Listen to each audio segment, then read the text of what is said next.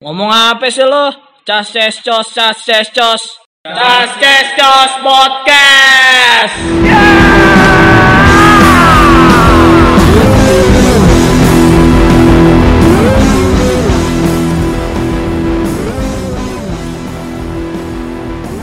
Oke, balik lagi di Cas-ces-cos podcast. Bareng gua Rizky Patkay. Nah, gue baru upload lagi nih ketika sudah lama. Gue yang terakhir itu gue mau ngepodcastin siapa ya kemarin The Foolish. Gue ngepodcastin The Foolish kemarin karena udah terlalu lama, mungkin 2 minggu. Gue juga UAS ya kan, masih jadi mahasiswa bangsat gue juga. Dan akhirnya di sini gue udah ada The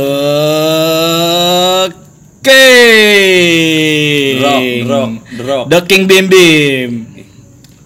Apa urusannya mesti Bim Bim sih? Ya kan The King Bim Bim. Ya itu kan dunianya dia. Gua kan dunia gua beda. Kenapa? Langsung bisa boleh gua jelasin enggak? Coba dong jelasin dong. Kenapa? Karena gini ya, The King. Kan gua pernah bilang. Dia nih sorry ya. Patkay ini adalah pendiri Indomart juga yang ternyata tidak setia. Tidak setia dia ketika cabut wah, ada orang yang memasuki persaingan saya untuk mendapatkan uang. Oh, kalau gua bukan ke situ. Nanti kita jelasin. Oke. Ada partnya, tenang aja. Kan gua belum jelasin The King ya, Pak, tadi.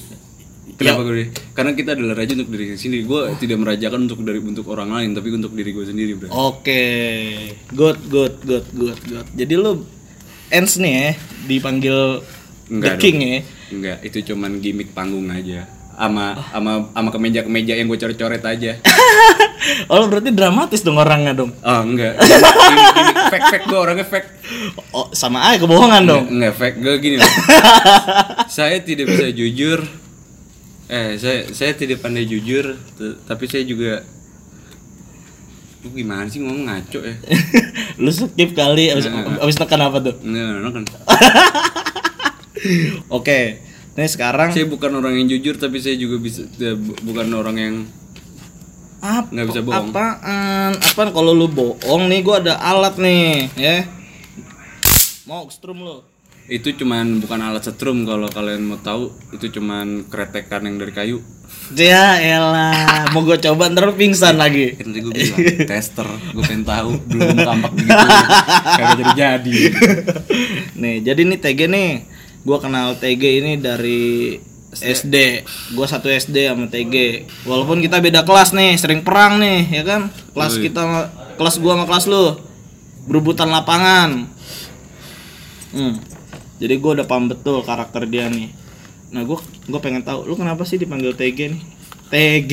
Karena singkatan dari Tegar, T dan G. Sekarang aja gue alaikan untuk sebuah gimmick. Saya mah orangnya fake, Pak, di panggung. Tapi bukan berarti Tante Girang, bukan? Tahu goreng. Anjing tahu goreng, entut. Tahu goreng. Di sini gue no sensor ya, boam pokoknya gue. Nah, abis itu kan gue mau nanya nih, balik lagi nih. Kenapa The King? Kenapa itu? Kenapa? Lu meraja-rajakan. Oh, I'm the king. I'm the king. No. Gue sering bilang I'm not always right but never wrong. Karena bagi gue tadi lu bawa bim-bim ya. Tadi lu bilang bawa bim-bim. Mungkin itu kan udah diklaim sama orang ya. Kalau ini kan gue klaim sendiri, alay sendiri, Pak. Oke. Iya kan? Jadi hanya lo yang menyebutkan. Enggak, karena TG ini gue pikir-pikir lagi. Gue kan sering bikin gimana ya, analogi sebuah nama. The King.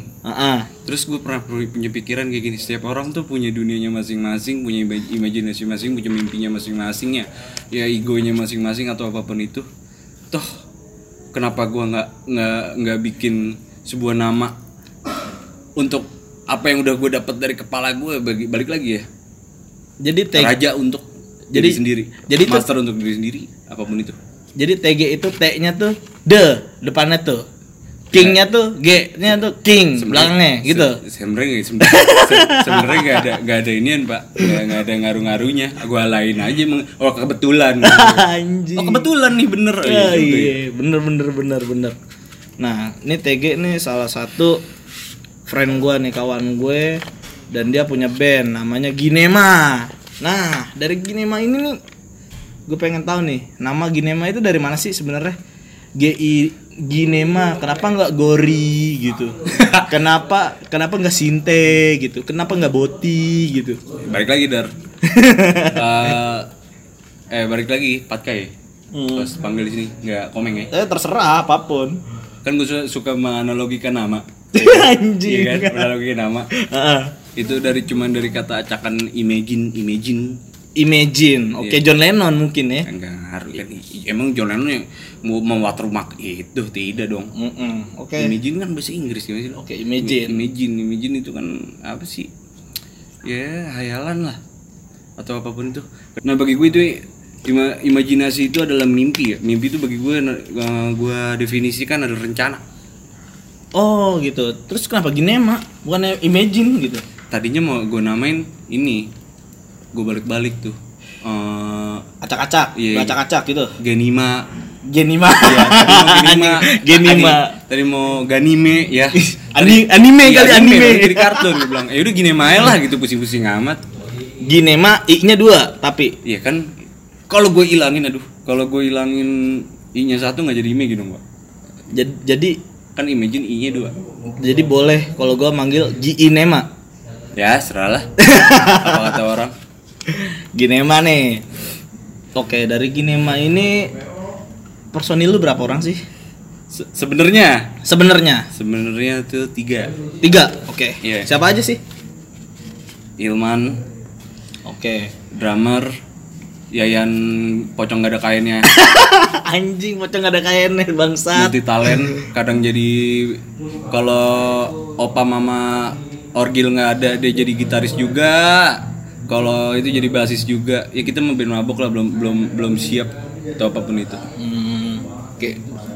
Masih jadi, banyak gaya doang. Jadi si Tompel itu multi talent tuh, dia bisa apa aja tuh. Soalnya tadi gini Pak, emang Ginema tuh sebenarnya berdua doang, gue sama Tompel. Okay. Gitar dua-duanya udah. Okay, yeah. Dari pertama pun gue ada manggung di kampus-kampus tuh emang gue gitar 2, nggak ada bass.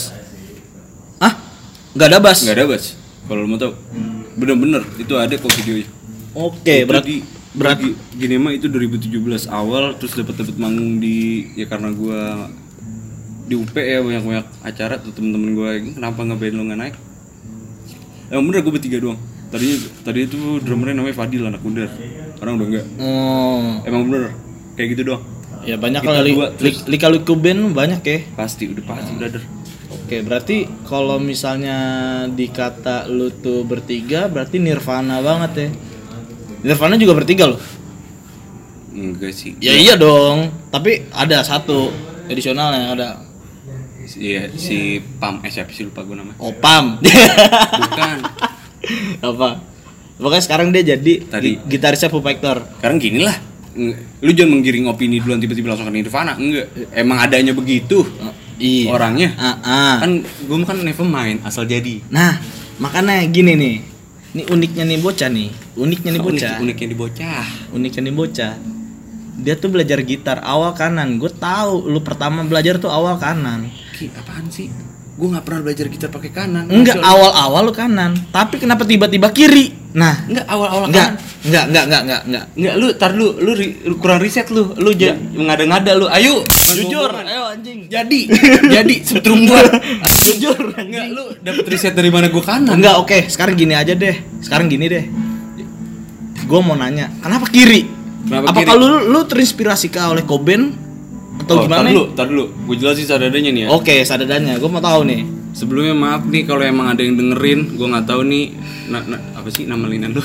Cas podcast ya, kalau emang ada yang dengerin ya. Ada, bukan ya, enggak. Maaf Pak, yailah lu. Dari kecil gue emang suka namanya orang selalu iri namanya orang kidal. Ada depan rumah gue dulu, gue masih kecil, ibaratnya inilah sesepuh. Namanya Pak Jinada. Oke. Okay. Waktu di nebang pohon nih. Serius nih, Pak Kai. Besar teman pohon. Sumpah, dia naik nebang pohon. Pas udah naik sampai atas kan rata-rata orang mulai golok dari kiri dari kanan. Ini dia ngebacok tuh pohon sampai rubah ke kiri. Gue bilang anjir. Terus lu inget kan Mejar temen SD kita. Iya, teman-teman sekelas gua Mejar mah. Iya, teman di kelasan lu. Dulu kita main bola masih SD. Iya. Gawang ada di sebelah kanan. Posisi gua sebelah kiri. Gua tendang pakai kanan. Kata Mejar apa? Make kiri lu hidupin sampai sekarang. Terus zaman sekarang waktu kita SD juga. Tahu kan badminton namanya Lindan. Iya, dari Cina. Kebot. Gua ngeliat dia kebot tuh wow banget menurut gua. Oke. Terus gue main nih, gue coba. So, dulu ada yang pembantu gue lah, mbak. Gue masih kecil main di halaman rumah, pakai kiri. Mbak cobain pakai kiri gitu. Terus pakai kiri.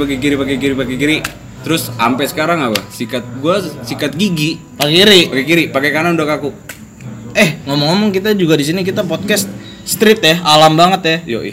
Jadi kalau misalnya ada motor lewat ya, udah malumin aja kita bocah street. Nah, di sini genre lu apa sih sebenarnya nih Ginema nih? Genre, gue pengen nanya genre lu. Fucking genre. Dalam sebuah musik pasti ada genrenya. Gue pun megang The Foolish pun gue tanya genre lu apa? Ya rock. Ya apa ya? Alternatif rock. Gue nggak tahu ya. Popang anjing. Gak mungkin. Bukan popang. Enggak, bukan popang. Apa dong? Apa? Alternatif rock. Iya, udah gitu aja. Tapi dari gaya lu, dari personality lu nih ya. Gua enggak ngeliat dari si Ilman, Indra drummer lu. Gua enggak ngeliat dari Tompel ataupun additional opam atau orgel dan segala macam, tapi gua ngeliat dari personality lu. Kayak grand anjing. Yeah. Dari personality lu. Iyalah, bilang aja. Maksud gue ya whatever ya, soal dibilang genre apapun itu ya. Kalau gue bilang balik lagi Meng. Kalau gue bilang alternatif rock, orang ngomongnya grunge ya silakan gitu. Ya sudahlah, saya klaim saja. Apa? Kalau alternatif rock, grunge rock lah, ada gitu aja. Grunge rock. Iya, ada dong. Lu enggak tahu? Ada lagi grunge lagi. Ada grunge rock. Grunge and Roses. Ya. Nah, nomor baru. Hah? Gua adanya mil, gua rokok mil. Bukan yang lain-lain, gua kagak demen, gua melacur. Nah. Oke, ini dari segi tadi ngomong melacur ada terusannya nanti ke bangsat. Oke.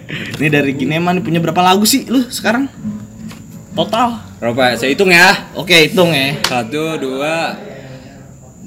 8, 9. Paling ada tuh 9 lagu. Buset. Tapi yang baru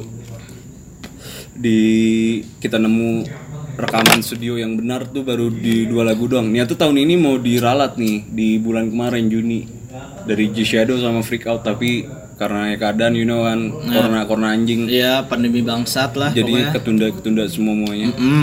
SDM pun ya gue nggak harus gimana ya. Nah, kan kalau laun megang The Foolish udah kompak ya. Insyaallah kompak. Kalau gue kan kalau lo bisa ya silakan, kalau enggak ya udah urusin kepentingan lo dulu baru main aja gitu. Santuy lah maksudnya. Nggak usah itu. Jadi semua lagu itu sebenarnya udah di tag, udah di record, udah di mixing. Tapi dengan tempat recording yang menurut lu kurang. Ya menurut gua kurang karena waktu gua yang tadi balik lagi ya. Yang tadi berdua yang sebenarnya kan pertama cuma berdua gua sama Tompel. Toh gua langsung main sikat aja gitu. Alah bikin aja lah, hayu gitu. Menandakan aja gitu. Jadi lu sekarang kita masih bego pun sampai sekarang ya udah. Ya, akhirnya belajar oh yaudah lah aja. Jangan pernah berhenti belajar lah seenggaknya. Oke, jadi lu itu total ada berapa lu? 8 sama satu lagi Mistip Sonly. Itu ada akustik. Akustik 2. Oh, dalam lagu lu itu ada akustiknya 2. Makanya kalau ditanyain genre tuh ya sebenarnya isok-isok aja kan, ada akustik juga. Ya iya, nggak apa-apa. Sekarang Soundgarden aja apa kabar, ya kan? Chris Cornell.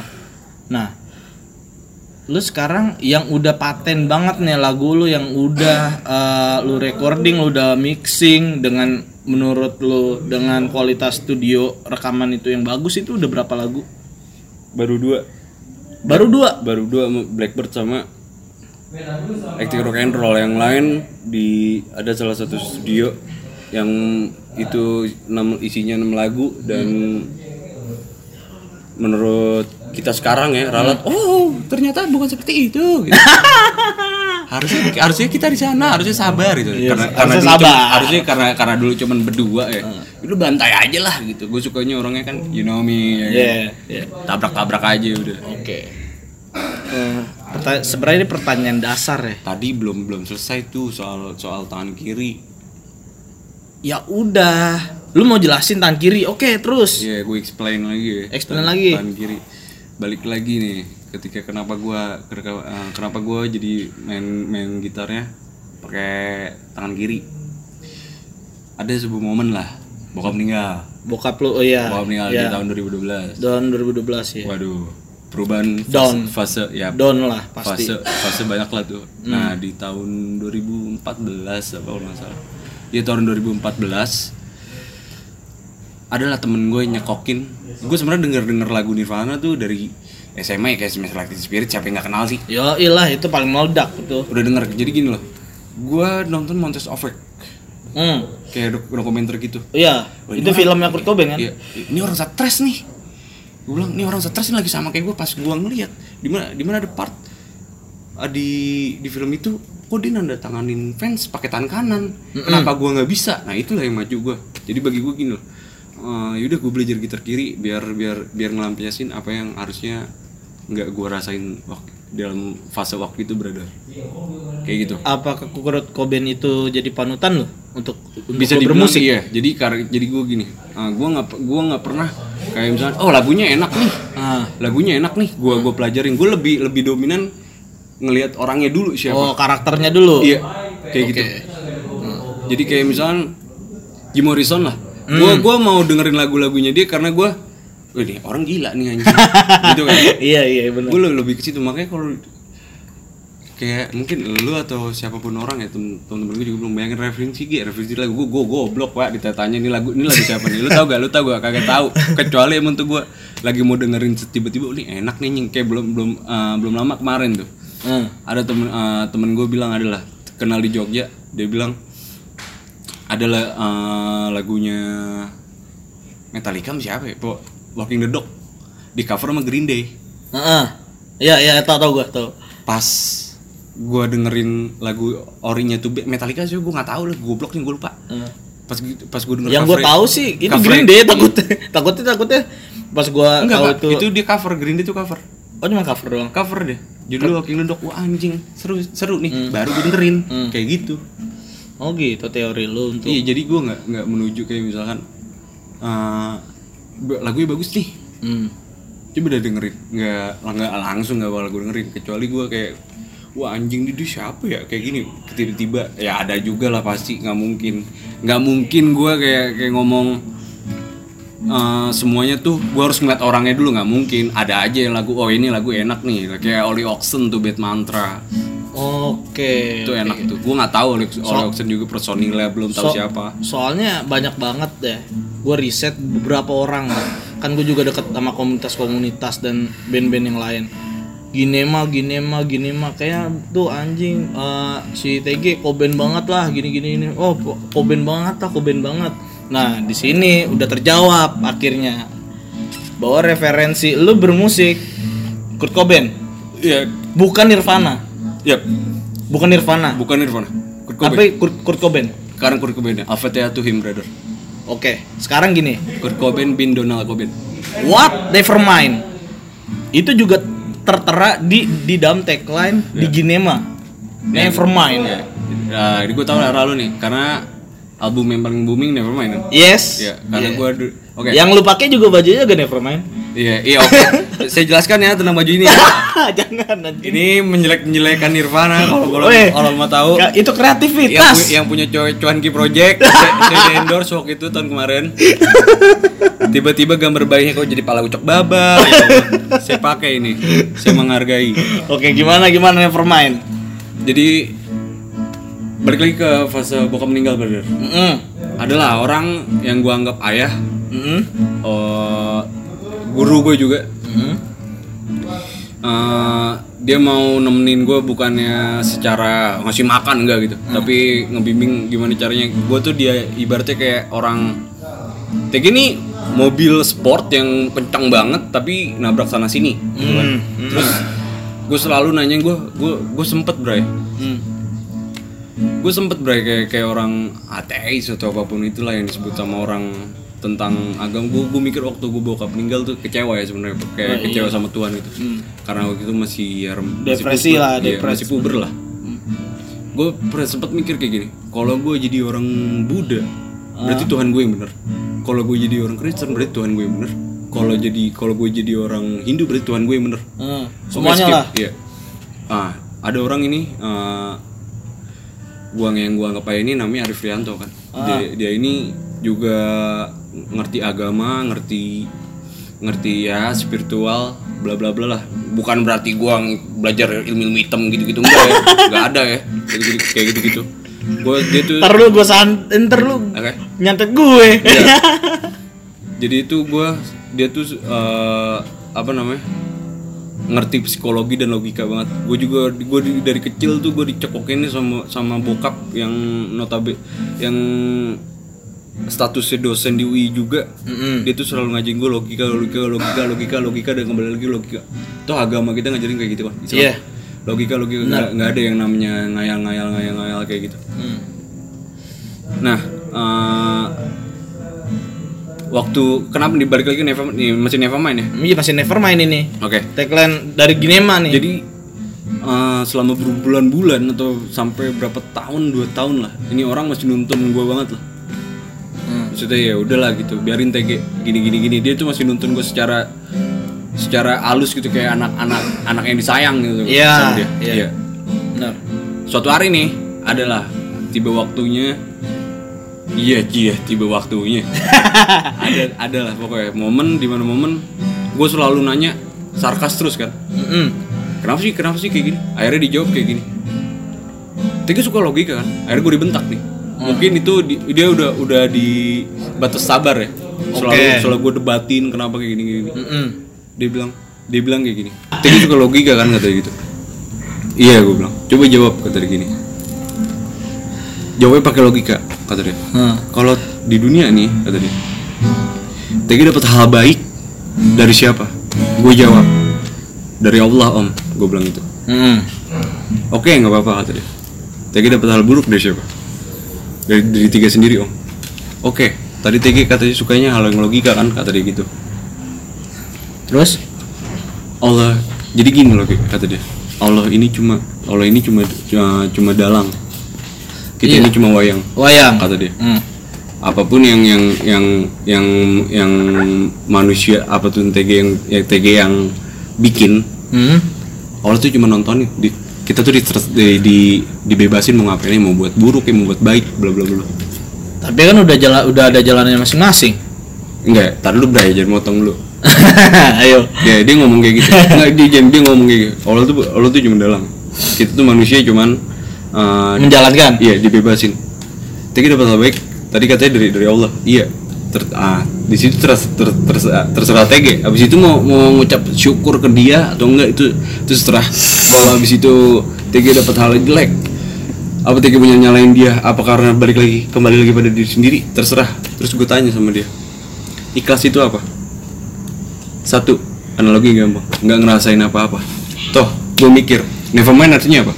Ya udah, kayak gitu kan? Ya udah, itu dia. Maksud gue analogi dari Nevermind adalah ikhlas. Oke, cakep nih anjing nih, bangsat nih.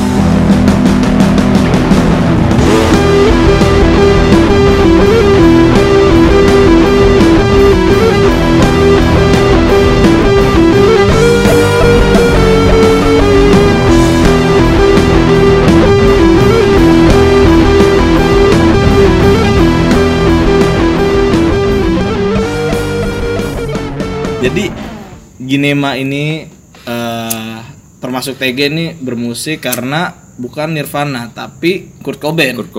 Nah, dan kata-kata Nevermind itu sebenarnya tuh analoginya panjang, ikhlas gitu. Oke, mantep. Makanya gue bilang kalau Nevermind yaudah ikhlas aja, bodo amat gitulah ibaratnya. Kan jadi, bodo amat kan termasuk sinonim dari ikhlas, Bray. Cuman kasar aja gitu.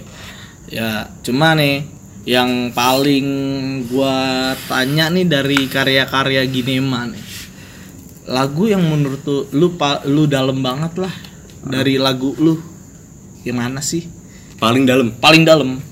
G-Shadow sama Blackbird. Kenapa kalau G-Shadow? Kan G-Shadow kan hanya bayangan. Gue nujunya ke orang-orang ya, ke teman-teman gitu. Iya. Kayak ke teman-teman, lu kampret lu. Kalau secara itu sebuah lagu, tapi enggak, Bray. Sebenarnya gue yang bayangan buat temen-temen gue. Terlalu ego gitu, paham gak lu maksud gue? Jadi gue tuh, sekarang gini lah. Lu kalau gue bikin ya,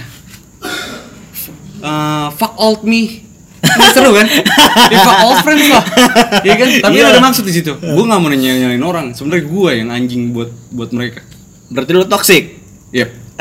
Bener, toxic, apalagi enemy, toxic adalah yang buruk-buruk lah. Bener, sampai sekarang pun seperti itu. Tapi kalau Blackbird apa? Kalau Blackbird itu benar-benar lalu kampus ya, kamu boleh nyebut ini? Boleh, di sini nggak ada sensor. Gua angkatan 14 di UP, yang gue lihat kampus gue tuh walaupun satu angkatan ya tapi misah-misah gitu. Oh, berkubu. Tadinya nih. Karena naif kayak gitu kan. Lama-lama mungkin karena juga baru kenal. Kok enggak seru ya menurut gua gitu. Ya udah, kenapa gua namanya Blackbird? Bagi gua Blackbird ini gua gagak hitam lah maksud gua, burung gagak. Burung gagak yang maksud gua itu dia adalah kelompok yang netral. Jadi ketongkrongan gua itu kemana aja masuk gitu. Ketimbang yang gue lihat ya, ini kan pribadi gue sendiri pandangan, gue nggak tahu temen-temen gue yang lain pandangnya kayak gimana. Ya kan ini juga karya lu sendiri ya, boam. Gitu. Sekali lagi Nevermind. Iya. yang gue anggap gitu, kenapa gue nyebutnya ada Blackbird di situ? Blackbird bagi gue itu yang kelompok yang netral masuk kemana aja gitu. Jadi Blackbird itu sebenarnya itu kayak politik useless lah, kan ada kata di situ. Politik useless ibaratnya. Kayak ada yang anak organisasi, ada yang enggak, bla bla bla bla bla. Misah nongkrongnya gitu kan, anak organisasi ini misah ya kan, lu tongkrongan lu yang ini misah, berkubu-kubu gitu. Sebenarnya sepele sih, guanya aja, gua manfaatin jadi lagu, tapi ya yang gua rasa paling itu. Kalau soal acting rock and roll cuman pandangan gua sekarang aja. Kenapa? Oh, lu sebenarnya gue tahu arah lu pengen ngatain acting rock and roll ya. Iya, karena acting rock and roll kenapa? Kalau The Foolish kan radiasi rock and roll. Radiasi rock and roll, iya. Jadi rock and roll. Acting rock and roll nih. Acting rock and roll kenapa? Gue enggak mau balik lagi ya. Kembali lagi pada diri sendiri. Ini selalu gue tanemin nih. Iya, kan gue kenapa gue pengen nanya. Gue yang acting rock and roll. Kenapa? Iya. Lu semua cuma ikut-ikutan. Oh, lu berarti banting gitar gimana-gimana. Itu acting semua. Ya gimmick. Iya enggak? Bener enggak? Acting. Kebutuhan panggung ya? Bener enggak? Ini buat gaya-gaya doang. Jadi hanya gaya. Ya iyalah. Apakah Kurt Cobain itu banting-banting gitar karena gaya? Lah gue enggak peduli. Gue enggak peduli Kurt Cobain sebenarnya mau ganti-ganti. Gue enggak tahu di kekencangan apa gimana ya. Bangsat kekencangan. Ya iya kan? Iya. Itu cuma gimmick anjing. Jadi ya balik lagi dah, tadi baru datang aja gue bilang enemy nih. Okay. Gue suka gimmick, Pak, entertain. Yeah, okay. Perbedaannya adalah tolong didengar, Ringo Gope Patkay adalah orang belakang panggung, saya adalah orang depan panggung. Jadi TG ini orangnya tukang bohong gitu. Iya, saya tidak bisa, saya bukan orang jujur, tapi saya tidak bisa berbohong. I'm not always right but never wrong. Nih, yang satu buat nih dari Ginema, gue heran kenapa nih lagunya bahasa Inggris. Kali-kali apa buat gitu lagu bahasa gitu, Indonesia? Enggak, tar. Gue mau nanya dulu. Kenapa bahasa Inggris? Pak, gue jelasin. Ya udah dia. Nah, sedangkan bahasa menurut orang-orang yang padahal gue juga bahasa Inggris goblok. Nah, itu. Kenapa? Gini. Kenapa bahasa Inggris? Kayak gini deh. Gue udah pernah nyobain bikin lagu Indonesia. Bagi gue lirik Indonesia tuh mahal. Oh, bala jatuh emang dadali. Anjing dadali. Gue pernah coba deh. Pel, Jan, coba di situ dah. Coba gue bikin ya. Nih, gue udah dapet nih lirik Indonesianya. Belum gue Inggrisin, Meng. Kagak pantas lu, bocah langsung gini, kagak pantas. Gue juga geli, Pak, nyanyiin ya. Maksudnya gue kok agak pan. Giliran nyanyi orang gimana ya? Giliran nyanyiin lagu bahasa Indonesia. Soalnya kan The Foolish punya lagu bahasa Indonesia, gue nyanyiin. Ya enak-enak aja, tapi kalau gue yang bikin, gue bingung. Bagi gue tuh mahal bahasa Indonesia. Enggak tahu. Ya. Ini sejarah acting rock and roll juga gini ya. Gue 5 kali apa 4 kali itu alien lirik. Gue udah pernah ceritakan dulu. Iya, udah. Karena bagi gue gimana ya? Sebuah nada, ya anggap aja puisi lah. Iya, anggap aja puisi sebuah lagu. Gue pernah nih ngobrol sama Jawa Wahyu Restu Nugroho. Dia puitis banget kan? Wah, puitis dia. Gue tanya gini, Li, gimana sih caranya orang ngartiin puisi? Kata dia, nggak perlu lu cari-cari artinya, lu nikmatin aja. Toh gue samain, balik lagi gue suka analogiin sesuatu mau atau apapun itu ya, kayak lagu nih. Gue gini, gue bilang sama Tompel. Waktu itu dia di acara ada Fest Entertainment di Bogor, di Ciampar. Ya ala bar di atas kolam renang gitu lah. Oke, iya. Itu pertama kali gue bilang. Itu berempat tuh, ada masih berempat, masih ada Fadil, ada Aput. Terus gue sama Tompel. Oh, masih ada Aput ya. Orgil. Gue bilang gini sama dia, "Pel, bawain aja rock and roll." "Lu seriusan lu?" kata dia. "Iya," gue bilang, "bawain aja." "Pel," gue gini, gue bilang sama dia, "kalau orang ngerti bahasa Inggris," gue bilang gitu, "dia bengong." Gue bilang gitu kan. Ini orang ngomong apa sih? Tapi kalau orang nggak ngerti bahasa Inggris, cuma nikmati nadanya doang, udah iya aja pasti. Tuh abis selesai apa? Pok tangan. Gue bilang gini, yaudah kan, gampangan. Abis itu apa? Kayak acara gede lah, Makarya kan ada di kampus gue. Gue bawain juga. Kata temen-temen gue, lagu lu tuh bagus. Gue tanya temen gue yang minta bahasa Inggris, "Gue tadi ngomong apaan?" "Lu ngomong apa sih?" Nah, berarti dia ngerti bahasa Inggris. Nah, berarti kalau orang yang tepuk tangan itu berarti mereka semua bodoh tuh. Iya, bukan bodoh. Kayak nikmatin aja gitu, Pak. Lu punya lagu, ya udah nyap-nyap. Sekarang gini, balik lagi. Metal, beat metal. Nyanyi, gue jujur gue nggak tahu apa yang diucapin ya, tapi enak aja gak lu denger? Kalau gue mandang musik metal itu bukan dari lirik atau gimana, tapi gue menurut gue lagu metal itu lebih ke musiknya sih. Iya, nadanya kan? Nadanya, kayak gitu. Apa bedanya menurut gue? Menurut gue ya? Iya. Apa bedanya? Gue juga. Nih, ini orang ngomong apa sih? Tapi musiknya enak gitu loh. Ya udah aja, nikmatin. Kalau gue sih gitu aja. Kayak contoh lah Bon Jovi ya kan, sebenarnya itu lirik-lirik cengeng kalau menurut gue. Tapi kalau ketika dia emang dinyanyikan dengan bahasa Inggris, dengan kita orang Indonesia yang mungkin bahasa Inggris kita tolol ya, kayak fan-fannya enak. Tapi berkata lu, anjing dia nyanyi enak nih. Iya. Kayak gitu kan. Kayak gitu lah. Oh, berarti gitu alasan lu. Terus acting rock and roll tuh juga liriknya tercipta tuh sebulan sebelum recording, lu bayangin itu, Pak. Ini apa ya? Gue bilang udah kayak gini aja lah, ya udah. Yang penting emang maksudnya tetap dalam ranah itu. Gue bukannya balik lagi di era kita, maksudnya band-band kayak kita nih semuanya ikut-ikutan ya, enggak dong. Maksud gue itu gue balik lagi kepada diri gue sendiri. Kalau gue tuh cuma ikut-ikutan gitu loh. Oh, oke. Ini pertanyaan dasar. Kenapa lu tertarik dengan musik? Perasaan gue dulu lu SD, SMP. Benar. SMP itu lu bakat lu tuh di bola, men. Bola, ya benar. Kenapa lu tiba-tiba menjadi nyanyi itu cuma nyanyi pas mulai-mulai. Lu aja pas SD aja padus aja kagak dapat. Ikut Bray, gue main pianika. Ya, pakai suling Yamaha. Gue main pianika, ya kan. Yang Bu Marce. Iya. Bukan Bu Marce. Itu mah arak bangsa-bangsa. Tolol anjing. Itu guru siapa tuh anjing? Guru Tong anjing, Biksu Tong. Tapi bener coklat. Gue nggak tahu kenapa tiba-tiba pas sudah lulus SMP, lu SMA, tiba-tiba lah kok ini anak ngeband nih. Pelampiasan deh. Nah, karena gue pun dari gue pribadi, gue SD, gue aja masuk padus. Pelampiasan semuanya. Kalau gue pernah baca ada orang yang bermain musik karena orang tuanya juga dulunya musisi. Contoh Ringo kayak gitu. Iya kayak gitu. Terus ada juga yang apa ya, lupa gue.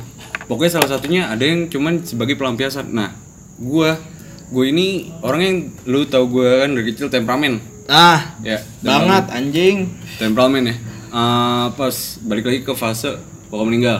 Oke, fase bokap lu meninggal. Wah, itu gue gelap-gelap ya. Wah, parah sih. Emang gelap. Itu lu pas saat itu kan pas bocah-bocah SD ngabarin gue, buka PTG meninggal. Oh ya udah, gue kesana. Gelap lu banget. Wah, desperate banget lu. Nah, di otak gue kayak gini. Kenapa nggak gue lampiasin secara teratur? Dengan cara nyanyi, dengan bermain musik. Gue belajar musik itu ngalihin semuanya. Oke, jadi teriak itu bagi gue tuh scream. Makanya gue ya yang acara terakhir kemarin. Acara terakhir kemarin bagi gue ayolah pel, gue bilang. Waktu teriak kita, gue bilang selalu waktu kita teriak. Ya gitu. Makanya gue, ya lu tau pernah ke rumah gue dong. Iya. Kiri kampung pesantren, kanan kampung narkoba. Iya, sama aja. Depan rumah gue ada bayi baru lahir. Terus susah. Ada masjid juga ya kan? Iya, susah. Jadi kalau misalkan gue briefing di rumah nih nggak kayak di tempatnya The Foolish gini kan enak nih. Jadi misalkan Tompel ya, bukan vokalis, bukannya berarti gue ego ya. Maunya kenapa cari tempat nih yang bisa gue teriak. Kalau gue cuma main gitar gue tapi gue nggak teriak tuh nggak seru gitu. Yang penting teriak gitu. Iya, yang penting teriak. Jadi kan ngelampiasin, brother. Ya, seperti itulah. Grunge juga sebenarnya teriak, men. Kurt Cobain. Dia gimana? Dia kayak mungkin ya analogi gua, dia tuh teriak itu. Kalau Kurt emang main musik dari kecil. Enggak, maksud gua dengan dia teriak pun menurut gua analogi dia itu melampiaskan. Terus Chris Cornell. Doi bisa nyanyi. Tapi kenapa dia teriak? yang menjadi suaranya dia yang bagus itu jadi aneh ya, menurut gua. Gini loh, pas di Soundgarden ya, beda teriak, pas di audio self. Teriak itu maksudnya analogi gua kayak gini loh, nyanyi Blackbird pun nggak ada kayak Tiro and Roll, Pak, nggak ada kayak You Shadow Freak Out kayak di lagu gua. Gua di dalam tune yang datar aja sih menurut gua nyanyinya, nggak teriak-teriak juga. Jadi menurut gua kenapa gue bilang teriak, gue maksudnya nyanyi gitu loh. Kalau misalnya lu bilang tadi Chris Cornell kenapa harus teriak, ya mungkin itu kebutuhan ada, bro. Oke. Nah, ini nih yang paling gue pengen bahas. Okay. Apa kabar Indomart? Saya bisa balikin ya? Anjir. Saya bisa balikin ya? Balikin. Apa kabar juga pendiri Indomart yang ditinggalin, yang meninggalkan. Ya, gua pun sendiri. Lalu gua dulu. Jujur, gua sama Komeng yang benar-benar bikin Indomart, tapi bangsat ya. Di acara terakhir roll 3 ya. Roll 3 ya, pas di BR si anjing ini enggak datang. Bilangnya padahal dekat banget, kepleset tai nyampe dari venue. Dari amat tempat ya. Alasannya apa gua dagang, ya Allah. Setidak respect-nya itu sama saya, bukan sama lu, Ge.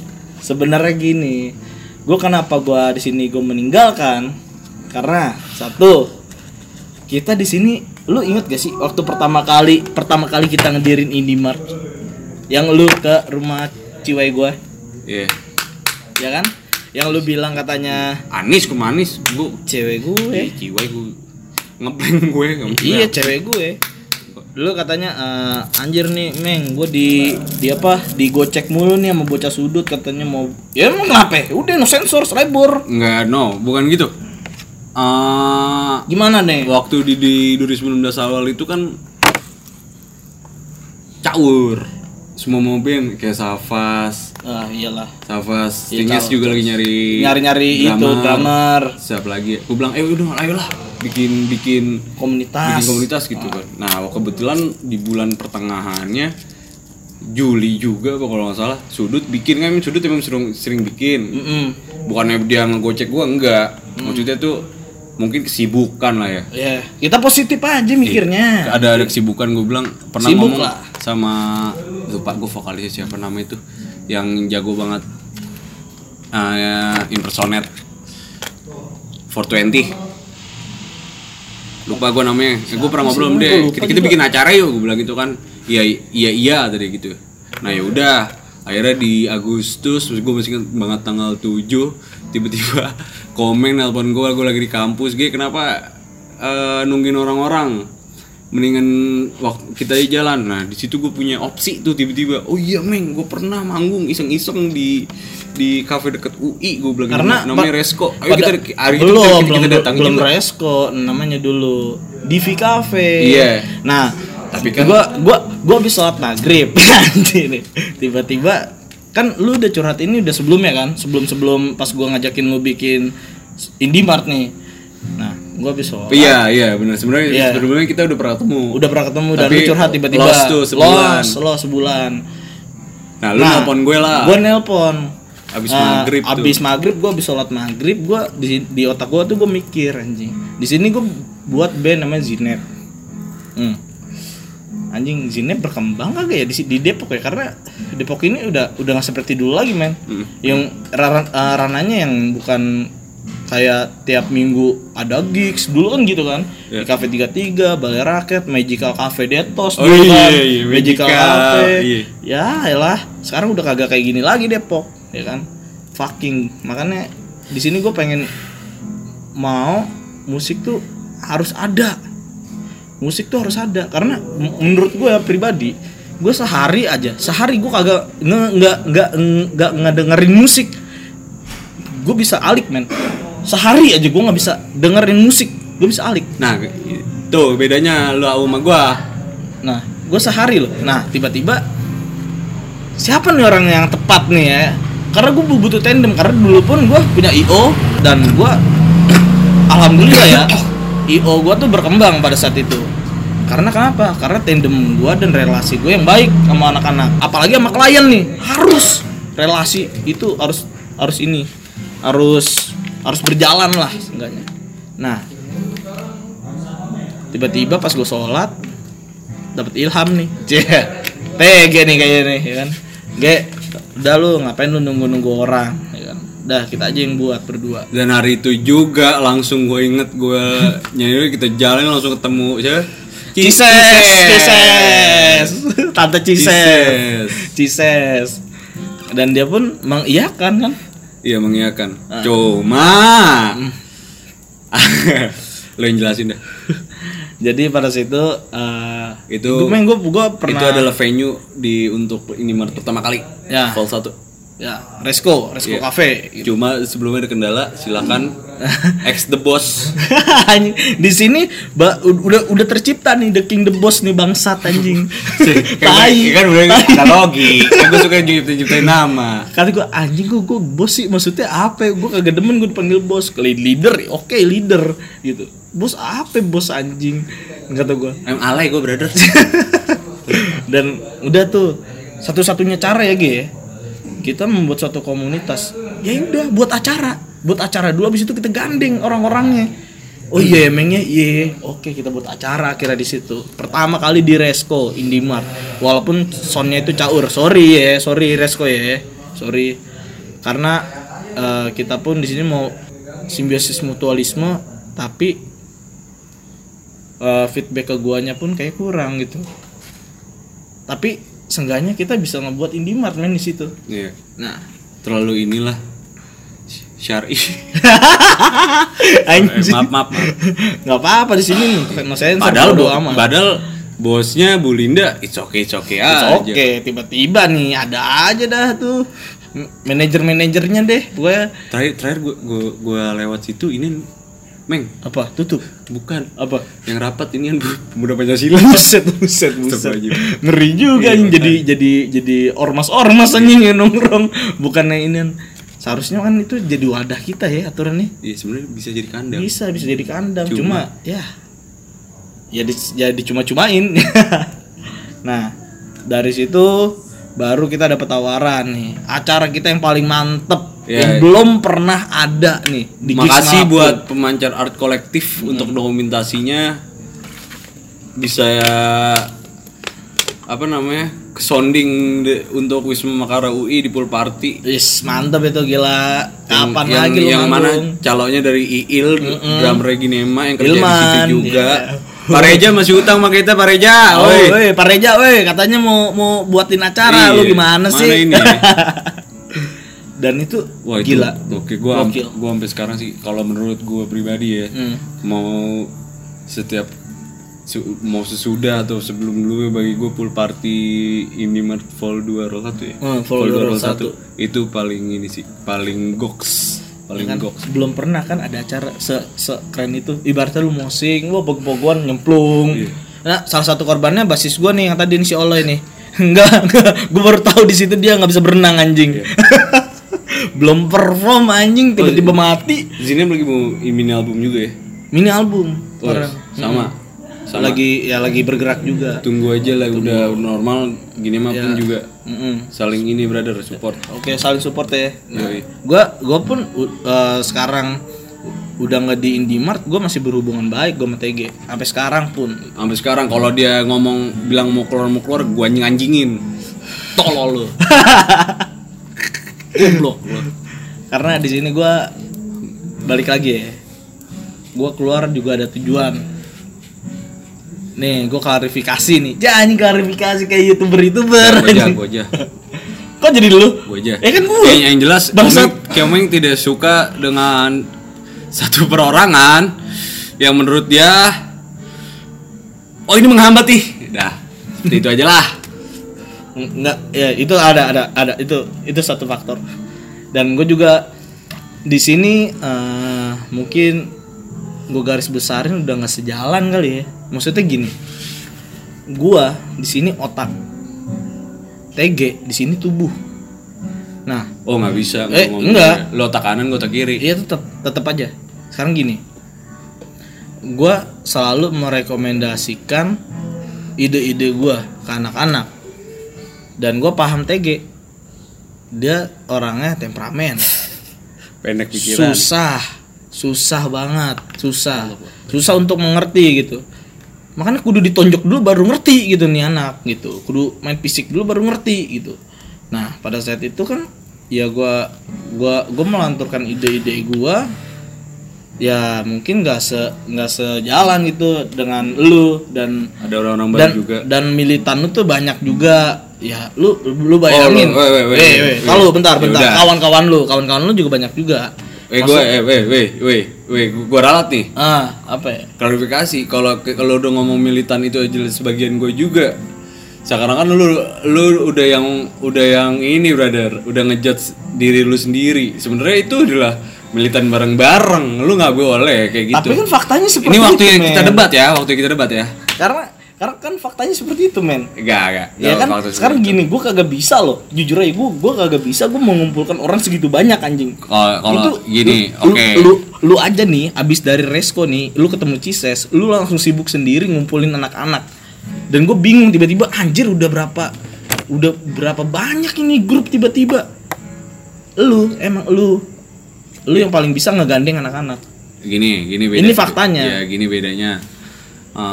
Komeng orangnya individual, lebih mikirnya kayak gitu, tidak mau terlalu terekspos banyak. Kalau gue lebih suka bukan yang narik orang, bray. Maksudnya gabung bareng-bareng gitu. Kalau Komeng nggak mau, maksudnya bukan yang nggak mau ya, gimana? Siapa bilang gue mau gabung bareng-bareng? Bukan yang nggak mau, gimana? Punya pemikiran yang sendiri tanpa harus semuanya tahu gitu.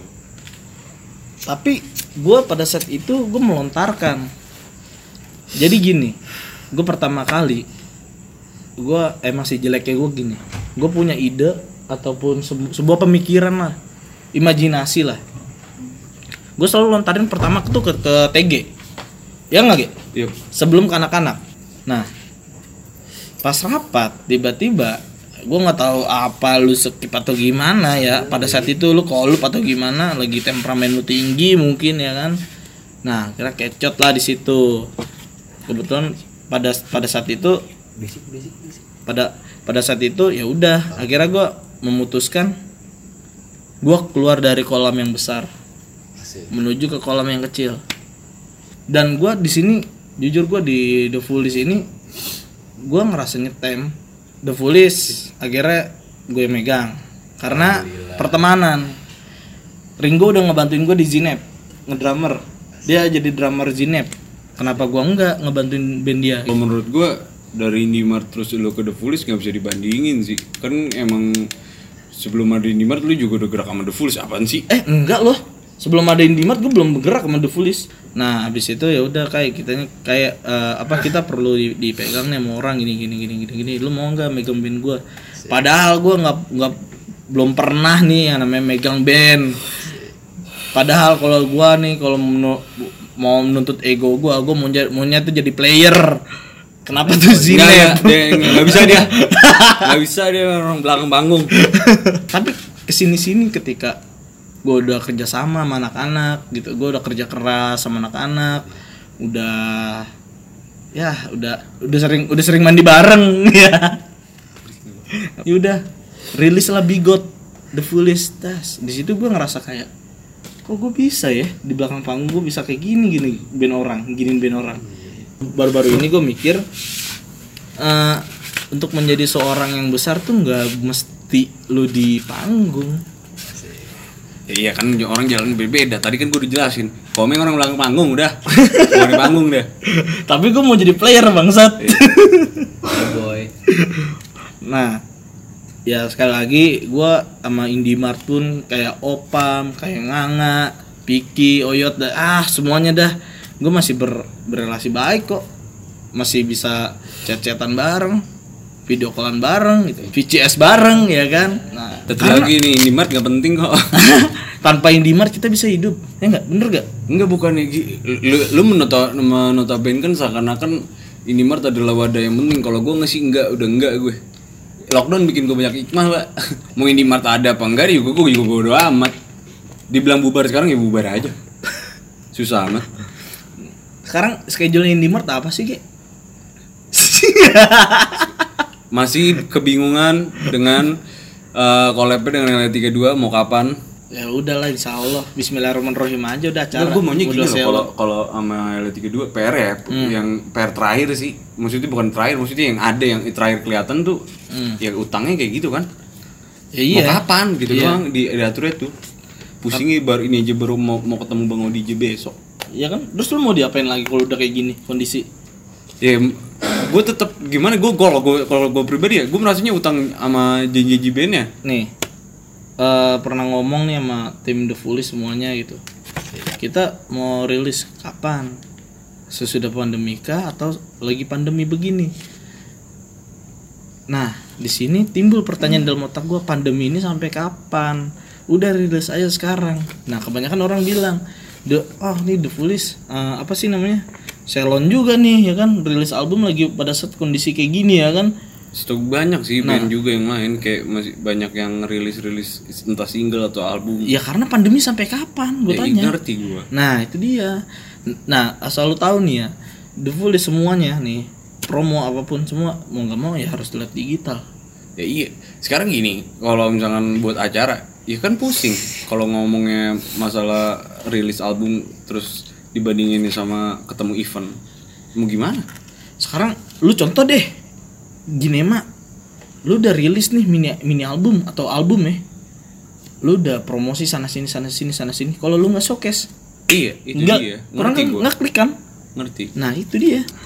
Nah pokoknya intinya nih inti daripada inti gue pengen di sini tuh mau ngepodcastin TG tuh buat jalin silaturahmi ya kan biar orang-orang ngiranya kayak kemarin kocak banget ada surip bercel bilang gini lu Chris sama TG siapa yang bilang ada tuh yang bilang tuh ini nih lah lu keluar dari Indomart kenapa sih kayak gini iya ya udah gua mau komen apa namanya jelasin gak selek nih berarti selek, nih selek iya, ya iya kita selek kan kita enemy pak tadi kan bilangnya slack fact itu cuman kebutuhan gimmick. Sekali lagi nih ya gue garis besarin fact. Gue tuh sama TG masih biasa-biasa aja. Gue udah emang ada yang dengerin nih anjingnya ya, pasti ada. Maaf. Dan garis besarnya sebenarnya gue pengen di sini kalian tahu gue keluar dari Indomart bukan karena gue kesel bukan karena apa tapi ya udah untuk kepentingan gue dan kepentingan Indomart pun sendiri gitu. Ada ini ya, ada yang ngalangin komeng. Sebenarnya itu. Enggak ada. Kalau gue pribadi mah kan mikirnya gini ya. Loyalty lah, bukan royalty pertama gue. Walaupun itu turun naik kan teman-teman beda udah beda sama rencana yang pertama. Harusnya sih Ya sekarang udah bisa diketawain nih, gue juga udah bodo amat. Maksudnya bukan secara bodo amat, komen ketawain aja ya? Iya udah pasanya udah bisa diketawain gitu. Kemarin kan masih si anjing komeng nih malah ninggalin berarti gitu. Orang mah ya udahlah, gue bilang Indomart mau ada apa enggak juga gue bodo amat. Nah boam ya kan?